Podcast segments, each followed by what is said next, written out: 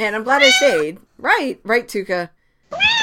Yeah, Acciari did score that goal. That's why I was glad to stay. See, she's she's tuned in. She knows. It's Barely on Topic, a podcast for Boston Bruins fans by Boston Bruins fans.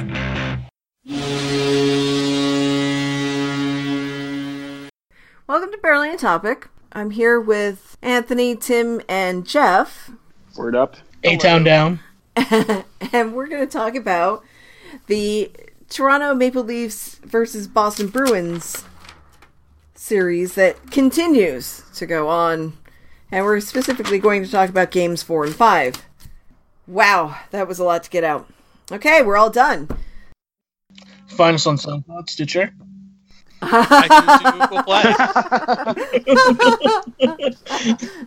Perfect. We're all done. No, I don't know about you guys, but I'm feeling a little bit exhausted by this series.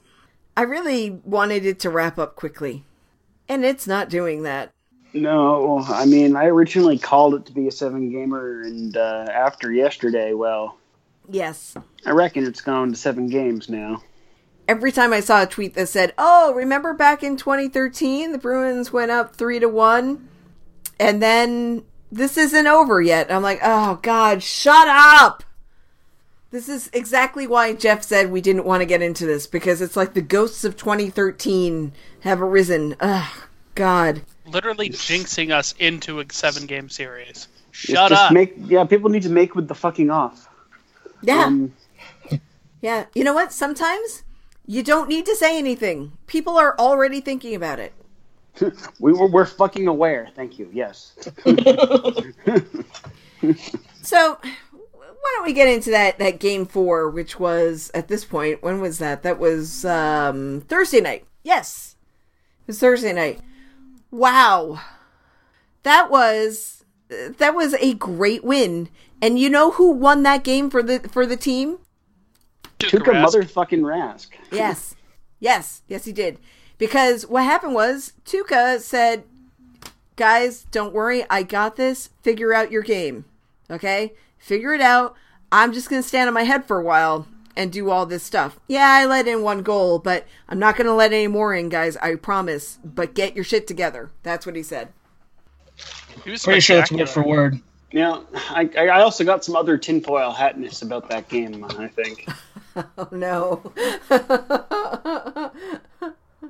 so um okay so so uh, Bergeron fairly abruptly um, an upper body injury that he can't that he couldn't play. Now keeping in mind that um we know Bergeron has played when he was basically an old sack held together with duct tape in 2013, right? Yeah. yeah. So um, you got to reckon that's either what um what kind of upper body injury would actually keep Bergeron out for one game in the playoffs based on that precedent? Concussion. Uh, one game though, Tim. Like I. Yeah, I can't say it's concussion. But they, but Cassidy said that he thinks he should be good for Game Six, and if it was Game Seven, he wouldn't say. Well, well, what I'm thinking though is I'm wondering if maybe Bergeron not playing in Game Four and this is where it gets very tinfoil hatty. I wonder if that was actually mind games on the part of Cassidy. Basically, reckoning's like, okay, you know, Babcock's going to have this big grand plan for his line matchups, right? And and I saw right away when when, when it announced that he was um, that, that that Bergeron wasn't playing, that one bunch of people. It's like, okay, well, I wonder how this messes up with with Babcock's line matchups. Some people took this very seriously. Others were like, okay, yeah, hey, here's line that matchups just got easier without Bergeron, which is true, but if his entire game plan structured around it, that drops a bit of a grenade on the system. So what I'm getting at is like, did Cassidy maybe do that on purpose just to fuck with with Babcock on game four? Probably not, because that's ridiculous. But I don't know. What do you reckon? I can see where you're coming from with that because there's no way it was a concussion. Um, could he have had some like headaches? Could he have had a migraine? That's a very real thing that could happen. Uh, and we all know that people who have had concussions, especially serious concussions in the past, will occasionally get the headache. And when you get that headache, There is nothing that Oh, I mean, when you have when you, when you, when you have that concussion headache, there is nothing short of drugging yourself into a coma that that, that, that helps it. So, in my experience, so I understand. Yeah, Yeah, my my experience is to take something heavy, like a heavy blanket, put it on my head, and lay in a dark room. That's how it, it's helped me. Uh, I don't know why all of that helps, but it helps me. But when I get those things, oh, they fucking suck. So you know, there's the thought that he could have had a concussion-like symptom. There's a thought, uh, so that the headaches I'm mostly talking about. He could have had a migraine or something. Um, but usually when you think of upper body, everybody go and you're not specifying what it is. Everybody goes to concussion, but I don't think it was a concussion itself because I don't think one game's enough, especially with his history. yeah, and you wouldn't have been so abrupt unless they were deliberately sitting on it to play mind games with Babcock, which that I wouldn't rule out. But like there being no murmurs of it until basically 20 minutes before puck drop. Nope. You would think you would think that some beat writer would have picked up on this earlier. Is what I'm saying. If it was uh, a bona fide injury, it's why I'm still wondering if it's uh, something fucky. Well, what do you think about um like uh some torn cartilage or something? Because it, they kept showing a hit that he took from like I don't know Placan- Plekanec or somebody. Plekanec. Yeah. Of course, it was fucking turtleneck. Um, and he hit him in a way that, like, it's like you could see where he might have, you know, he might have sustained a little bit of damage or something. Let's face it, Patrice Bergeron is five years older than he was uh, in 2013. So I'm not saying he's brittle. I'm just saying, like, things affect you differently. That's all I'm saying. Um, so, uh, it, God, it could have been anything. It could be mind games. It could be that he was actually injured or felt injured or they were evaluating something and they just didn't want to go into it. I was thinking potential like collarbone bruise because of where the mechanics hit is. You know, it's in the shoulder, neck, head area, and that and the collarbone is just so unprotected that you know, not a break, not a broken bone or anything, but just that kind of stinger that prevents your shoulder and and uh, Oh, I'm just- an arm I'm from just moving thinking- around. But then Bergeron skating in Game Five, I didn't see anything that indicated that he was, you know, playing through injury or something either, though. No, No. well, I mean, we couldn't really watch him take face-offs, but that's for later. Well, that's you know not that's not not on him though. Um, that's So, uh, later. yeah, I don't know what's going on or what was going on with Bergeron. I took it at face value that it was something. And I did not jump the gun and say, "Oh, concussion," because you know it sounded kind of not like that. That's that's all. I mean, just given his history, that's why I was thinking that. Because generally, when they say upper body injury, and they kept it so like tight to the vest, like no one knew until like 15 minutes before the game. It was like, hey, guess what? He's not playing. remember the very i'm sorry tim i don't mean to cut you off but i just want to remember one of my favorite um, things that cassidy said about an injury and it happened right after game one uh, not of the playoff series game one of the regular season when he said oh yeah Noel Acciari he's got a, an upper body injury. Well it's an upper body injury uh, normally but if you know if he's waving at you at his feet it's a lower body injury. It was a broken finger. I mean, that's true. So, I, look, I'm not. Hey, I'm not saying you're wrong for saying that. I'm just saying, like, yeah, I get it. You hear upper body injury, you don't hear something specific, you immediately think concussions. Nothing wrong with that, but I think that having the media speculate about that, which is what NESN proceeded to do that night, because it was a shock, it was a surprise. They they were speculating a little bit too much, and I think TSN was up in Canada as well. So it's like, you know what? You can't do that. I I think that's a little, you know. But when we say it, it's totally fine because we're not really part of that. So I don't know. in any case, um, the Bruins were able to win that game somehow. Beside, you know, obviously Tuukka Rask was Tuukka motherfucking Rask. Yeah, they So didn't deserve to win that game even a little bit. They didn't the way they were playing. But at some point they said, "You know what, guys? Why don't we actually go out there and play and win?" And and you saw shades of that in the next game, which we'll talk about in a little while. but you know, it's like I th- honestly I think there's um there's something to be said for Toronto getting a little overconfident, and then the Bruins were just like, nah. I think I think it's time to score. I, I am starting to think pretty intensely at this point that there's definitely a, a, a collinear relationship between um, uh, Krejci playing competently and the Bruins winning in the playoffs. It seems because Krejci's two less than good games uh, went to Toronto. Krejci played what Krejci played well in Game Four is what I'm saying, which he hadn't done in Game 3 or in Game Four. On Game Five, rather. Sorry. Yeah. So Game Four, Krejci played well, and I think that's a big part. I mean, like you know, the, the big big goal there from DeBrusk, for example, who is a playoff machine. We should have all known that already. To be honest, uh, based on his his record in junior in the AHL. Yeah, but you know what? Sometimes sometimes you don't know it until you see it in the big the big club, right? Well, I will say afterwards is when I thought about it. It's like, okay, he's playing really well. It's like, well, he was on fire last year in the AHL playoffs, and he was crazy at the Memorial Cup in 2016. You know, it was, it was basically when he finally played really well after that awful testicular injury earlier in the se- earlier in his last junior season. That was ugly.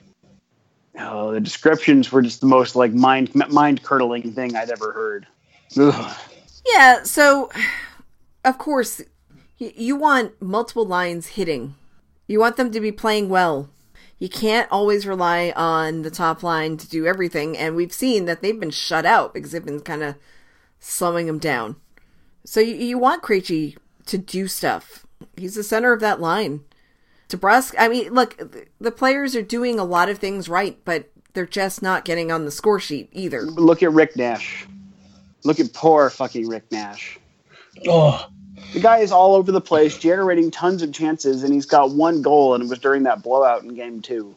Like last night, he so deserved a goal last night from the from the puck drop. Ugh. Yeah.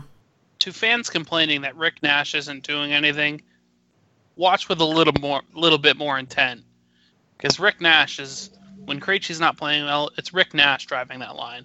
Because Jake DeBrusk is playing as well as he does every game. He plays the same style of game, in and out, driving the net, playing hard, skating hard. Rick Nash is doing literally the same thing. You can praise DeBrusk all you want, but you gotta praise Rick Nash too because he's playing the same way. Right, right. Krejci's the one who's slowing that line down when he's not playing But well. you know, only really two games. Yeah, because the games Yeah. we've won, Krejci had great games. I know, but what do we have to do to get Krejci to put it together every game? do we have to sacrifice something to the hockey gods? Are we not properly doing that? You know what? It's a really hard thing to say because uh, heck, I don't know. Like I'm just even you know talking in like real word terms. I'm not sure because uh, okay, he played well in games one and two because uh, Bergeron Bergeron line devoured most of the Leaf skill, right? Mm-hmm. And then, but game three he didn't have that. In game three he was on fire as uh, you know having to play ha- having to play more because well Bergeron was out. And Rick Nash is a in, in, in, in, in oh oh you got something. I do. I don't know. I don't. I don't know where I was going with that. So No, no, no. Okay, oh, okay. Ready? Maybe, maybe Bruce took Bergie out to spur the play of Krejci because Krejci had to put it all together. So we're going back to the deliberate scratching, just not for the reason I originally proposed. Okay. Look, I, I know, I, I know it sounds it found it sounds fishy.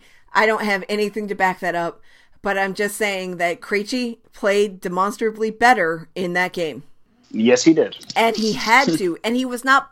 Keep in mind, he was not bumped up to the top line. the The top line was not the Krejci line. The top line had Riley Nash and Brad Marchand and David Pastrnak on it, which has been successful. It, um, you know, uh, that. that It was successful. Pasta scored a goal that game, right? Right, right. But I'm just saying, you know, th- we know the success of that line even if you take Bergeron out because Riley Nash is Bergeron light as uh, as Brad Marchand has described him.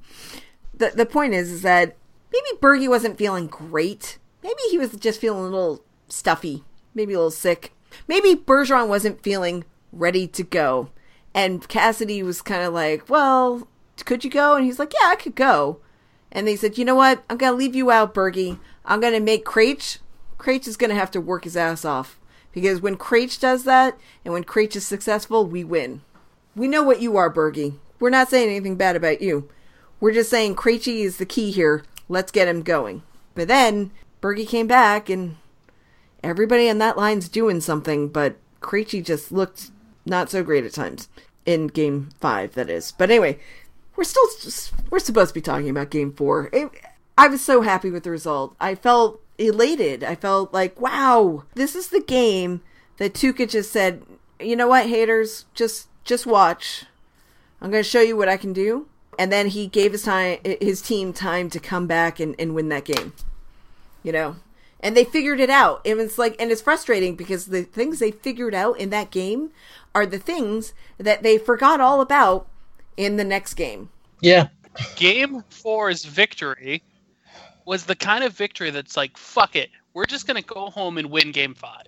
Oh, I was now so I know what I- confident going into game five. I was You know, too. uh, like my thought after game four was like, okay, you're a team like Toronto. You will lose a game like that, that breaks your spirit. So I, that's the only reason I had confidence going into game five. But at the same time, I did kind of expect the Bruins to blow it. But it was hard to picture a team coming back to win a series after that kind of loss. Yeah. Like a team where you again a team where, where your team runs the table, the other team's missing their best player, and then you still lose. And then and then yesterday happens. Even though the Bruins took their time about figuring out how to get through Toronto, they never at any point were losing that game, I guess we'll say. So that was really that was nice. It was a wonderful thing to see. That's not what happened last night. Now, before we get into game 5, I think Anthony had something to say. He requested a rant. Yeah. So Tuukka was great in game four. Literally stole the game. Some Boston Bruins fans, they don't think Tuukka can steal games. Guess what he did? Shut up. Those fans are also probably illiterate, though. That's why I'm speaking this. You don't have to read this. Tuukka Rask can steal games. He can he can play in big games, which was game four. Um, and, and, and, you know, I do want to point out that uh, most of those people who say that Tuukka cannot steal games, they spell his name all sorts of wrong with one U or one K or two A's or an F. I don't know. Let's let's go over the, the spelling. It is two U's, two K's, Ks. two points. Yeah, there's even there's a, there's an entire mnemonic device here. Come on. Um, Yeah, that was fun seeing that the other night when like you know it's like Amalie Benjamin is saying some stuff and then Ty Anderson's like I I refuse to res- to respond to people who can't spell his name right. I mean, come on. There's a handy way to remember it. Two U's, two K's, two spelling errors. But but back to the ra- to the rant at hand here. So game five, Tuukka Rask, the whole team lays an egg, but Tuukka Rask also lays an egg. The goal against Bozak, he's got to have. He's he's just got to have it. You know what? It's okay for goaltenders to have bad games. That wasn't a critical. It wasn't Game Seven where we lost the whole series because of Rask. He, it doesn't fit your narrative for to have, have to have a great game and then a bad game. It doesn't make Well- him a shit goaltender. oh, And and this then nonsense about goaltenders winning cups makes them great. Fucking shut up. Seriously, shut up. Antti Niemi is a shit goaltender. He was in Chicago, but that team was so fucking stacked it didn't matter. Shut up. Do you know who was pulled from a game recently, like their last game against Colorado? Pekka Rinne, Vezina finalist, was pulled from the game, and they still lost the game. By the way, just wanted to point that out. This happens to goaltenders, and it's not just Finnish goaltenders. Goaltenders are fluky, and sometimes they have a bad game. But when they have a bad game, they get pulled. If Patrice Bergeron has a bad game, what, what am I saying? Patrice Bergeron doesn't have a bad game, but you know, if David Krejci has a bad game, he doesn't get pulled. He still has to play through it, but he's not on the ice for thir- 60 minutes, so that's different. But anyway, go ahead. Yes, Antti Niemi. Yeah, Antti Niemi's not a good goaltender, and when he left that powerhouse in Chicago and went first to San Jose, I think he won what one playoff series. It wasn't. It wasn't great. He didn't play great there. Then he went to. no, they made think- they made it to some they made it to some second rounds, I think. But it wasn't it wasn't great. They decided they wanted to get rid of him when they got Jones. Yeah, who went to Dallas and then couldn't beat out fuck Kari Lehtonen for the starting job. Yeah, he was actually worse than Kari Lehtonen, Lehtonen in the time that they were together. How fucked up is that? Yes, but so according to some fans, Tuukka Rask is worse than Antti Niemi. No, shut up. Just shut You know, you know, up. you know, you know what's the rebuttal to give to them? Ask those same fans if they think that Henrik Lundqvist and Carey Price are also garbage goaltenders. Yep, they got no, a combined zero cups between the two of them. And there's approximately zero chance now of Lundqvist getting one at all. Yeah. I'd say Price's aren't much better, but he's young enough that there's still a hope. I did not think that we had to judge goaltenders based on a, a bunch of series that they won in 2010 with a stacked team. Basically, you can't say that a goaltender is great. Like you couldn't say Matt Murray was a great goaltender, and you still you still can't call him a great goaltender when he's got a team that has a full uh, a lot of talent and continually wins cups. He he's part of it, but he's not awesome. He's good enough. And you know what? He sure is. if Tuukka didn't do some really heroic stuff in 2013, they wouldn't have gotten to the Stanley Cup final. And what He we gave need, up two goals over a series against the Pens. right? And they were, they were fucking hard to beat too, and they and That they was- did it. That because that was a good Pens team. Remember, because that was a Pens team that went crazy at the deadline. Because they picked up, well, they scooped us twice that deadline, right? For both uh, Brendan Morrow and uh, and and and, and of course Iginla. Yep. And the Bruins just caved them in. Why? Because Rask held them to two goals over four games. Yeah. I still love that one game. I think it was the final game the of the sweep where Adam McQuaid was your game winner. One goal scored and he did it and oh that was fantastic. But I don't I don't understand the purpose of being a fan and constantly shitting on your goalie. I just don't get it. I don't either. Like, okay, if your goalie's objectively bad, yes. If if your goalie is, if you, if you for some reason your team thinks that you should be dressing Kari Lehtonen as your starter, okay, that's fine. But like, that's not Rask. No. No. You know, um the the goaltender that was playing against uh uh the Preds the other night was uh, Andrew Hammond, who hadn't really played a game Oh, they're getting hamburglared. That sucks. Speaking as Bruins fans, we're familiar with getting hamburg ham, hamburgled, aren't we? Right, but he Um, hasn't played a significant game since 2015. You mean since he hamburgled us? Yeah. Even the really good goaltenders can look shitty in you know, the great goaltenders can look shitty in comparison to a guy who just gets hot.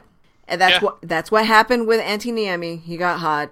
Matt Murray regularly gets hot at the right time. Looks like Braden Holtby is going to get hot at the correct time after having a shitty year. And that's just the way of goaltending. But I really don't understand how people can still be fans and they can just shit on their goalie or a very specific player all the time. Yeah, we make fun of some players. We have said some terrible things about Kevan Miller. We have apologized about that because we were wrong. And I, I'm just not going to do that. I'm not going to sit here and, and say this person's a shitty player. I will say, yeah, that person had a terrible night. That player, bad night. Like, Krejci, where are you? We need you to be all the way around all the time. And Tuukka, we need you to have good games. Come on. And I would I would argue that game four is a bigger game than game five because of the fact that if Toronto wins both home games, now they have a lot more life going into game five. They could take a series lead if they win game four. And that puts the Bruins on their heels to go into game six and win. Win a road game because you have to. hmm But he, st- he steals that game. Now you're up 3 1. Now, there, now there's some breathing room. If you drop game five, you can still you still have two shots to win and close out the series, but it's not as critical. So Tuukka Rask wins the bigger game in game four. Game five, which was played last night, I really hate that the Bruins did not take the opportunity to close the casket on this one. They just let they they they let the Leafs just in. Just Tuukka had a bad night. Krejci disappeared. The other line mates were doing things. You know, you you had two goals last night in your comeback that that fell short. You had two goals last night that came from your fourth line, which is great. I love the Ska line. They're fantastic. But you need other people. You need other players on other lines to figure this stuff out too. And the defense. Ah, the defense. No. Charlie had a bad night. I mean, I'm wondering if Charlie Mack is playing with a brace on his knee. I've got a coworker who played hockey, you know, recreationally in leagues similar to what Nick does, and he was saying some of the moves McAvoy's making because he would wear a knee brace constantly, had to. He's in his 50s. You know, just some of those moves he's making, you can't do if you've got a knee brace on, and it's slowing him down. You know, t- turning to get to the puck and things like that. So it makes me wonder if the knee injury McAvoy came back from isn't really correct yet. I think it's hard to come back from knee injuries, even a just a a sprain. Uh, you're not really right for a while. I wonder if that's got anything to do with him falling all over the place. I feel like he takes a tumble on every shift at this point. He definitely did last night, and I was at one point I was like, "Is the ice just shitty?" Well, that's the other thing. I it, it it felt like I don't know. It felt like that the Bruins as a team last night fell a lot and overskated pucks an awful lot. So I don't know if that was them being over anxious or whatever, or the ice just being shitty last night. Because I know they have to go th- back and forth between the ice and the court right now for the Celtics. It was also a, a, a day that got into the 60s in Boston. Finally, That's you know, true too. and it was you know there's like different humidity conditions and uh, you know uh, there are lots of things that happen and, and being in a very humid place right near the water it's right on the water it wouldn't surprise me if the ice is not ideal it's not like honda center ice but it's we have some shitty ice at times we do i'm just i'm disappointed i wanted to feel like elation i wanted to feel great coming off of that that game four where I felt fantastic. And then game five happened. And halfway through it, I said, I can't watch anymore. And then I did. I did. I watched it. Um, and I'm glad I did. But I just wish that the Bruins would have capitalized more on their chances. Something I've noticed too, um, it happened last night. and I've been noticing it a couple games. Is at the end of periods, maybe the last two and a half to three minutes of periods, the Bruins will go on like crazy stretches where they'll dominate the ozone time and get a bunch of shots off in a relatively short period of time, and then seemingly cut up come up short because they just kind of run out of time at the end of the period because they like started the surge so late in the period.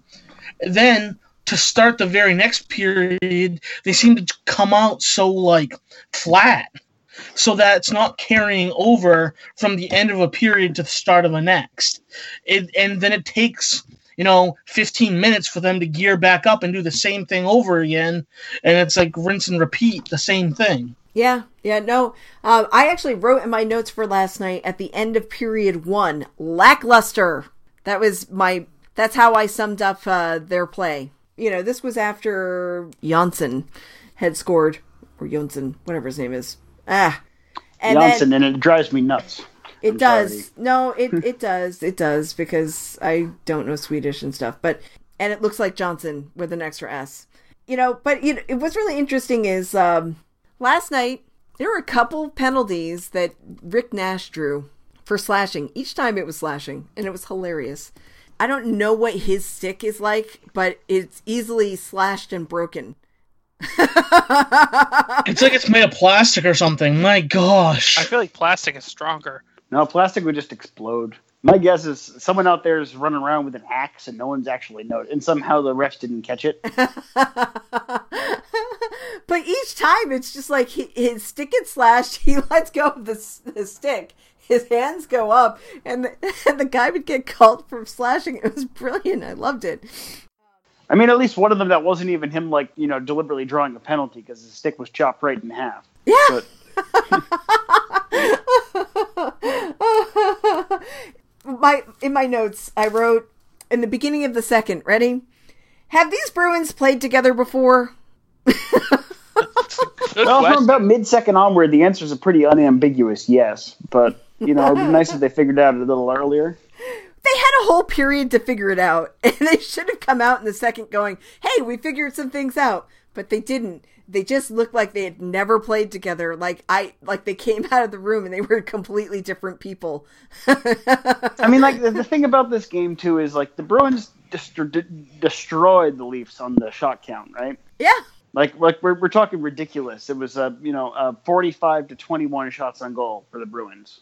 Um, 25 to 9 in uh, scoring chances, I think. something like that. Yeah, it, it's it's okay. So yes, um, Rask needed to be better. Um, that said, of course, of those goals that the Bruins gave up, um, really only one of them, the Bozak one, is embarrassing.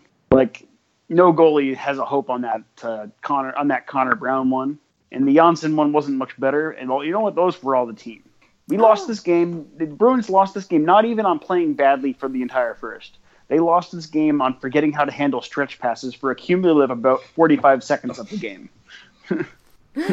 Ah, God. The other thing I want to say though about the Bruins scoring chances is, especially uh, last night, is they were kind of easy to stop chances. They they weren't getting as much bodies in front of Anderson as they had in the first couple games, and anytime they had bodies in front, the puck was being blocked before it got to him. So it seemed like a lot of the scoring chances they had were just shots straight on where he has time to set up. And it's hard for any goal. I mean, even the worst goalie is going to stop a lot of those chances. Well, that's that's a good point. Like Anderson had a great game. Obviously, he faced a million and a half shots, but he had less, you know, hanging on by the skin of his teeth, spectacular. Oh my God, this man has at least an entire herd worth of horseshoes jammed up his ass right now. Get saves like in Game Three. I, I, on that five on three that happened in the what was that the second period or is that Yep. yeah I think it's the second. The most infuriating minute 34 I've ever watched this year. they had three people out there but it seemed like they had six i mean this is the only game they've played so far that they haven't had too much man on the ice but it, it it just like it was like no toronto why are you figuring out how to defend right now They didn't they didn't have to defend though. Too many times it was either Krejci down low or Krug up high, just held onto the puck for too long. Just move it around that perimeter and watch them make a mistake and then send a pass through the ice and You know, fucking the- shoot it. There were actual times they held off on the slap shot that I think the right choice would have just been to fire rubber, fire rubber as hard as you could. Yeah. Um, because clearly trying to be cute didn't work. Put Well, it yeah, there was- and jam. Oh that was so frustrating it's like pasta at one point I was was like going to say, a couple times Pasta did it. Yeah, like he he passed to Brad. I'm like, no, just shoot. You don't have to do that. Brad didn't have a better shot than you. Don't get too cute, guys. You're not going to win that way. And then when finally Pasta realized, oh, I should just shoot, Zaitsev just came and like fell on the ice and was like, hey, I'm going to trip you with everything that I have. Oh my god, that was so hilarious because it's like the NBC crew couldn't figure it out. Like, no, it was Zaitsev. It was his stick. Like- He, he definitely just like laid there flat on the ice and swirled his stick like a fucking wand and tripped him. It was very, very evident. Like, what are you doing? And then he sent Oof, the wrong tripping guy to the box, and then they had to figure that out. And it was just like, I'm like, you're giving them time. Stop doing this. Why can't you figure this out? It was super easy. And at, like after a while, I'm just like, fuck it. I don't care. You got somebody in the penalty box. Just go. And something else with the refs that I've noticed this series in particular, like it seems like I've never seen refs get in the way more of play than I have this series. It seems like they're always like in the way of the puck, in the way of a player. Like they're just like it's like they don't know where to stand and they're just like getting in the way. And I'm just like, what are you doing? Have you ever refed before? Like get out of the way. I'll, s- I'll preface this. Full stop. The officiating is not costing Bruins wins. It's not costing Toronto wins. Both teams, when they lose, they lose for their own reasons. But the officiating's awful. It's it's so awful. I was gonna say that said It's the officiating's so been a fucking awful. joke. What the fuck is happening on faceoffs? Bergeron won two clean draws late in the third period. Clean wins, puck dropped in the center of the fucking dot, and it was blown dead. What the fuck? What the fuck are you doing? Drop the puck, fucking let's go! Yeah. At the end of, what And at the end of the game, what the fuck were the Leafs pulling there with that? Like, is it going to be Kadri? Is it going to be Bozak? Oh no, they're all tossed at Zach Hyman now. What the fuck were the refs and the Leafs doing there? Yeah, I, I, I don't understand this whole like I'm gonna police these face-offs now. Like, holy shit! Like, since when is this a thing? I mean, Like, Marchand can drive Marner's head into the ice, no call. Kadri can, and this is it fucking pissed me off. Deliberate, deliberate elbow to the back of Jake DeBrusk's head. He had enough time to look, assess the situation, and still managed to cross-check him in the back of the fucking head. You're not gonna police that. Whatever, it's playoff hockey. Shit happens. But let's micromanage the ever-living shit out of face-offs. What are you doing? What are you? Stop preseason. Just go play, play hockey. play, let them play and get out of the fucking way. Holy shit! There was a couple times where pucks are like kept in zones on either side because the refs just like standing there, like, yeah, this is a good game, isn't it? Like, what? like, I I've never seen a ref like get in the way more. Like it's weird that like you'd actually like I've never actually noticed it before like this much. And it's just maybe I'm just paying attention to it more, but it's just awful. Well, they're just awful. They're they're they're blatantly awful at at this this officiating thing during the series. Uh, and like you said before, like we said last week, you know the Bruins aren't losing because of this. It's just frustrating to watch because we have to watch this shit and deal with it and process it. And it's like we just want to watch the fucking game. I would like to know from game to game what are you going to call because it's like I know you're to call slashing. And you did that. You did a good job of that last year. You called all the slashings. Good for you. But other than that, it's just like you know, it's like it's a mystery, really. Like I'm fully prepared to watch the game on Monday and expect like like one or two power plays for Toronto and none for Boston. Like that's what I'm fully prepared for because that's how it's kind of gone in Toronto is one or two penalties called the entire game. oh, but but remember, the Toronto fans say that all the calls go for Boston. They never go for the Maple Leafs. Even when they fucking win. Oh my god. You, know, you know, you know, the, the officiating has been so bad this series. You know what? At this point, you better you- you just put NHL, put fucking Tim Peel in there, because it couldn't be worse. Classic Tim Peel. I think he is doing some series somewhere. somewhere. Um, so some message to Toronto fans. I know you haven't won in like a long time, but there are teams in other sports that didn't win forever, and they were able to play the lovable loser very well. The world wasn't against them. They were just like, oh, well, we found another way to lost. It's happened many times. You are not that at all learn to be the lovable lo- loser because what you are now is absolute shite. Oh, you see, uh, if you're the most valuable and like you know narrative dominating team in the league, regardless of how shitty or good your team is, your fans have no right to bitch and moan. Nope. The War Room is oh, literally also your in team, your your town. team happens to be owned by a media consortium that also controls the entire broadcast rights in Canada for the league. So you know, like, if there's going to be a conspiracy involving a team involving a team get benefits, and that's a big if. Guess which team of this series is going to be the one getting it? Boston because Bettman likes the Americans. You know what? Maybe the maybe the Leafs fans are just mad. They're very angry about this one fact. Most Leafs fans can't get tickets to games. They're incredibly hard to come by, and I can't even imagine what it must be like in the playoffs.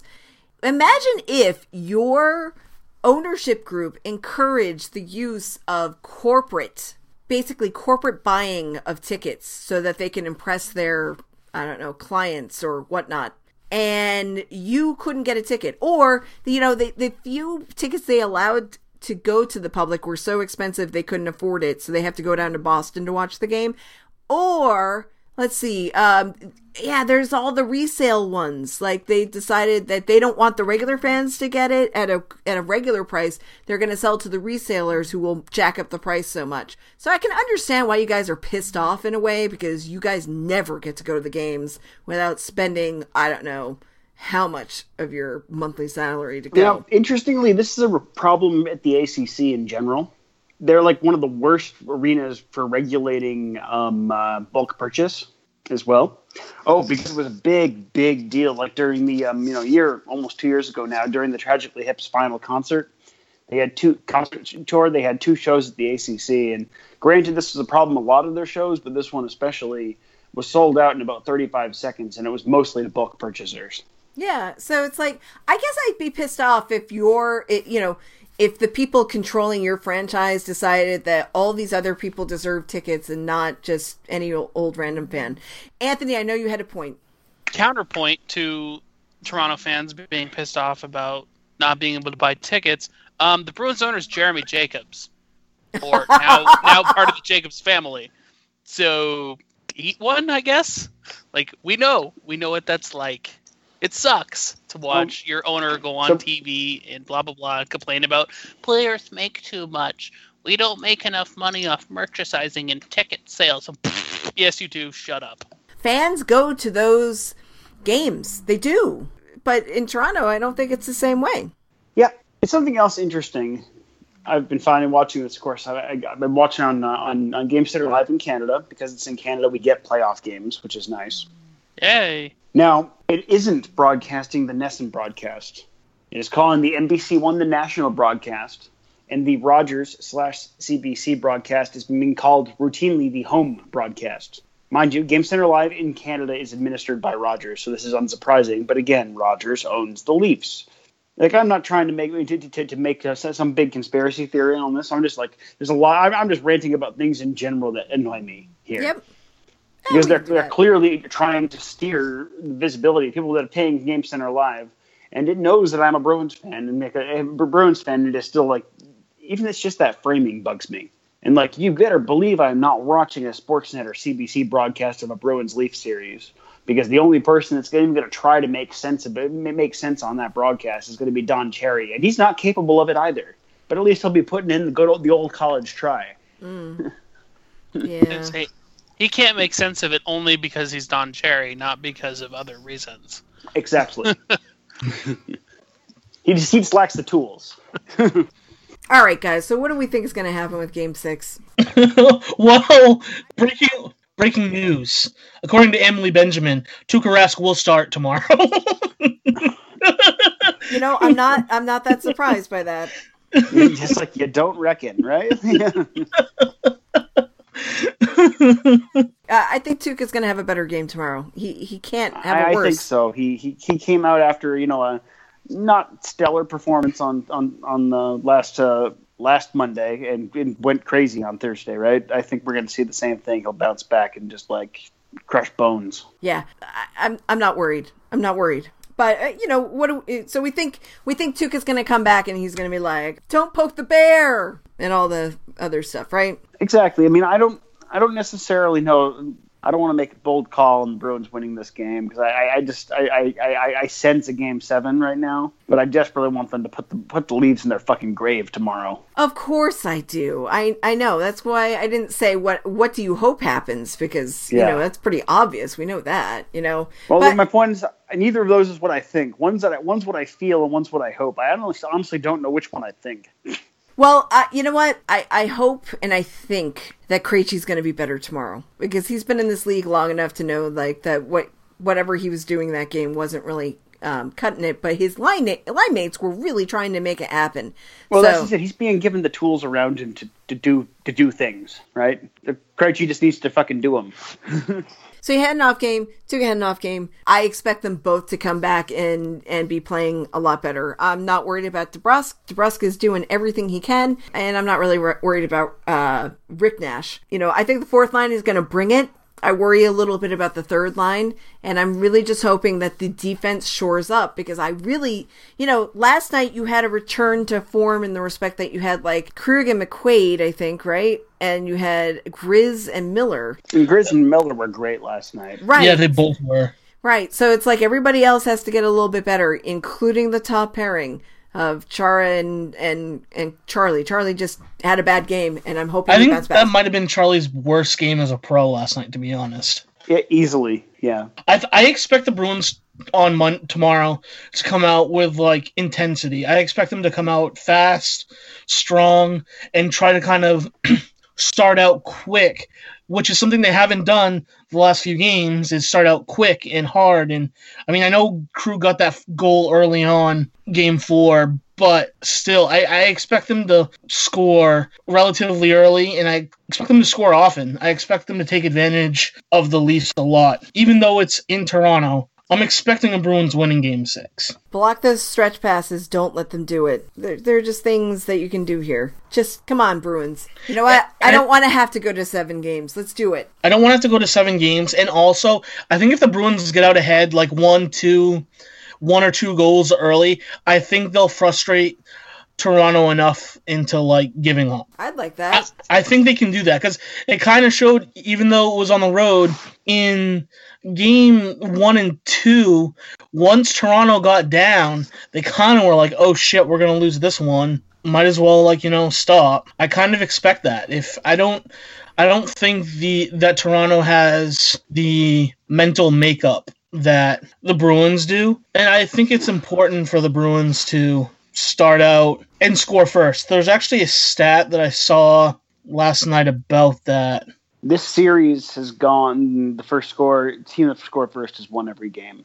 Yeah, Um, but there was something beyond that that I saw. Like it was like this year when the Bruins score first, they were 29 2 and 6 in the regular season this year. When the opponent scores first in the regular season, they were 21 18 and 6. So scoring first is bit, has been big for them. And of course, they're 3 and 0 when scoring first in the playoffs. So I think that's that's key. I wonder if breaking up the top line and putting Riley Nash back there throws a serious wrench in the in the Mike Babcock experience. I was gonna suggest that earlier when um when Jeff had put out his uh, tinfoil helmet theory there.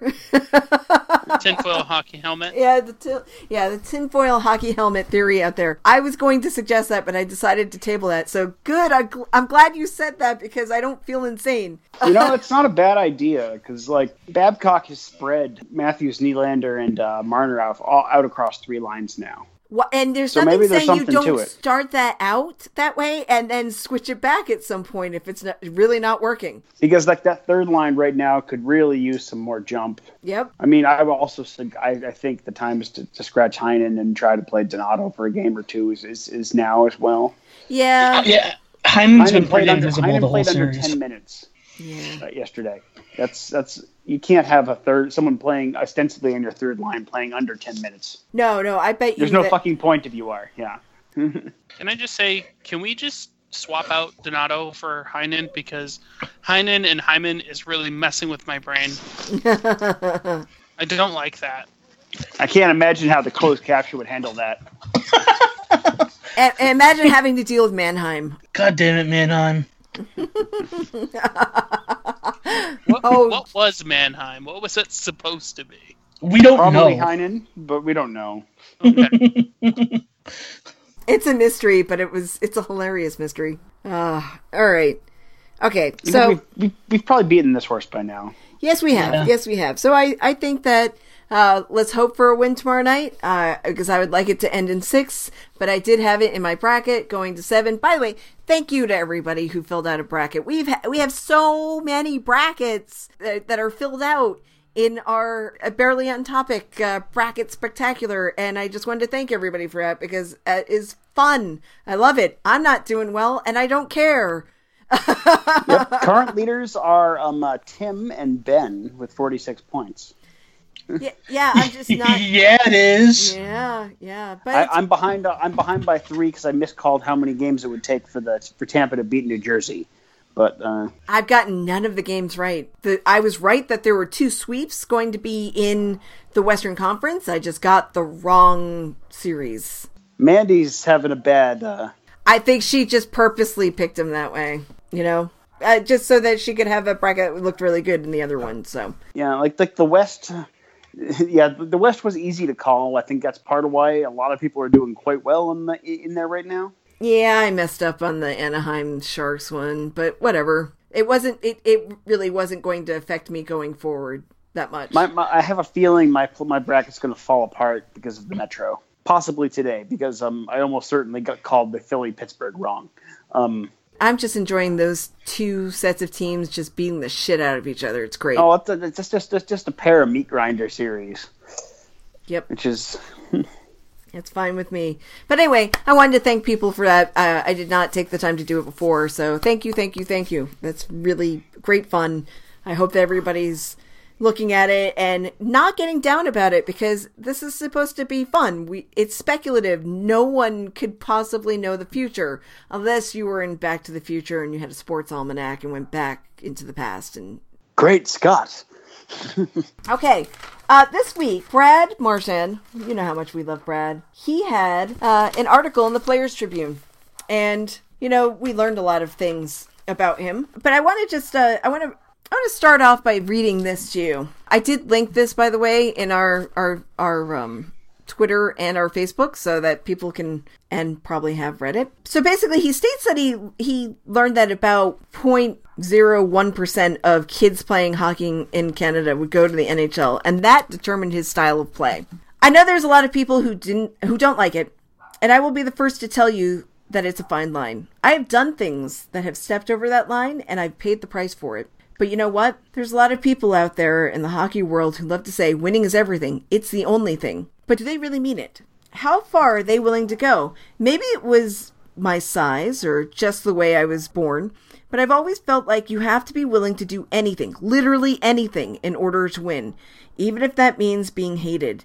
Even if it means carrying around some baggage. I was meant to play for this city. I believe that. Boom. And he's so right that he was meant to play for this city because if you look at some other athletes in this town that have played and been successful and people have taken a liking to, case in point, Dustin Pedroia, they're about the same size. They're both kind of people that are agitating and people love to hate, and they both have rings in Boston. And you know other heroes in this city. You got you know Gronk, who's just like the the, the buffoon's buffoon, right?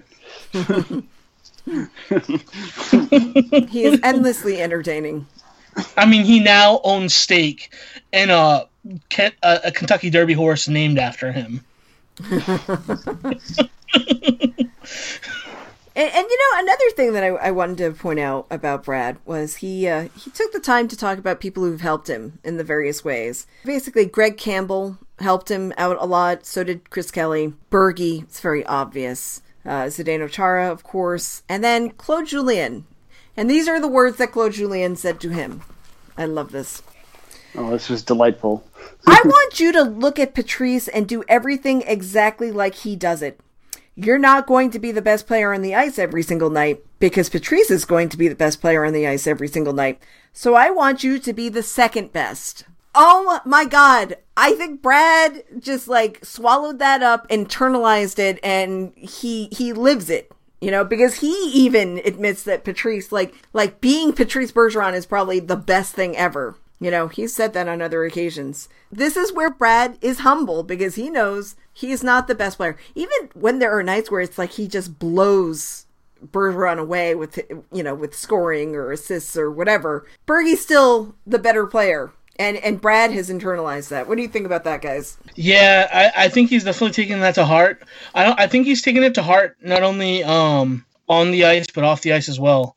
If you kind of know, if you kind of look over the years, yeah, and he even mentioned it. You know, when they won the Stanley Cup, he was a young twenty-something-year-old kid who was just having a good time, but now he's father Brad. Yep. Oh yeah, yeah. He he wrapped that uh that article up by stating that. You know. Let's talk about how he had to be called and told to get the fuck out of town. I want to know who did that. Like, which one of them was like, "All right, guys, you got to get out of town now." Um, I, I read that. I read. I read Cam between the lines there personally. Oh, okay. Who? Cam? Yeah, I think Cam. I, that's what I thought, but um, you know, some people are speculating that it's Shawn Thornton.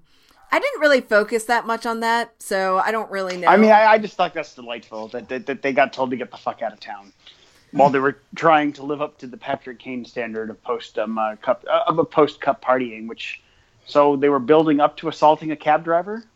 Ah, Luckily, it never reached that. yeah. I mean, uh, I'm not going to fault anybody for partying and having a great time, especially after they win like the hardest trophy to win, and they don't nearly get paid enough money to win that. But that's okay. I'm not going to fault him for any of that. We know that it was youthful indiscretions and whatnot, and nobody, no, nobody was harmed in any of this that we know of, so that's fine. I, I, I actually found it interesting also that Brad didn't specifically mention Mark Recchi. Yeah. That's true. But I, I think Recchi had a lot, a lot more to do with like uh, Bergie. But on the other hand, but like, but like, Recchi was always a bit of a nuisance too, right? Because he's he's a smallish guy, just you know, built like a bowling ball. maybe he just didn't have that kinship with him, or maybe he That's forgot maybe- him. That's maybe the case. I mean, they only played together for a season, right? It's not like Bergie who'd played with uh, Recchi for over two. Yeah. So You know, I, I mean, I'm sure there are lots of people. He he was just probably coming up with the ones that really meant a lot to him. And and there's no there's no harm or foul in not mentioning other people. It's fine, but I just think it's great. All right. Um, any more to say on the on Brad and that that article? I mean, it, it couldn't have come out at a better time. It really couldn't. the the only thing I wish he'd talked about was sort of how he seems to have how the process of really embracing the heel uh, the heel recent lately. But you can only expect so much, I guess. you he's got to save something for the the memoir or autobiography okay he can't reveal all this stuff right now he's got to sit back and reflect upon it uh, with like a scotch and a cigar way off in the future okay I, I- I do hope someday we find out that he em- embraced it after extensive consultation with Rick, with Ric Flair himself. that would be fun that would be fun And I Oh, wouldn't rule that out as not just being my fantasy. That feels like something that might have happened I mean, you never know. one day. One day we'll know. all right guys i think we should wrap this up so who wants to tell people all sorts of stuff because um they want to do that You're listening to Barely on Topic. You can find us on uh, SoundCloud, Stitcher, Google Play, iTunes, or wherever your favorite podcasts are found. If you like us, rate us five stars on whatever medium you're listening to, and tell your friends, all of them. Shout it from the rooftops. Be be one of those people that evangelicalizes for uh, for a podcast on our behalf. You, of course, also can reach out to us on social media um, at Barely on Topic on uh, Twitter and on Facebook at Barely on Topic Podcast. And of course, always um, uh, buyer beware, but you uh, can you know seek us out on our personal accounts. I'm of course uh, at Dr. Hand Grenade on Twitter. I'm Carvid Base 18. I'm at Tim A. Richardson. I'm at Noel Acciari's biggest fan. I'm at BA from RI. If you would be that, I'd be at I Miss Sveti. I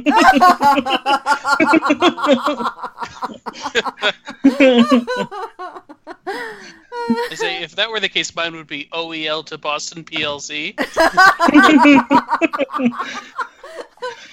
and now that we've totally ruined Jeff's perfectly fine outro, what would yours be, Jeff? Ah, heavy sigh. Yes, at heavy sigh. Jeff, Jeff's would be at keep BOT on topic.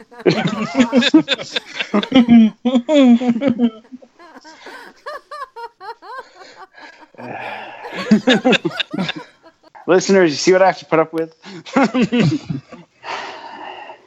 so, uh, tune in later this week for the stirring conclusion of this playoff series. Tim, take us out. Richie is lost in the Triton.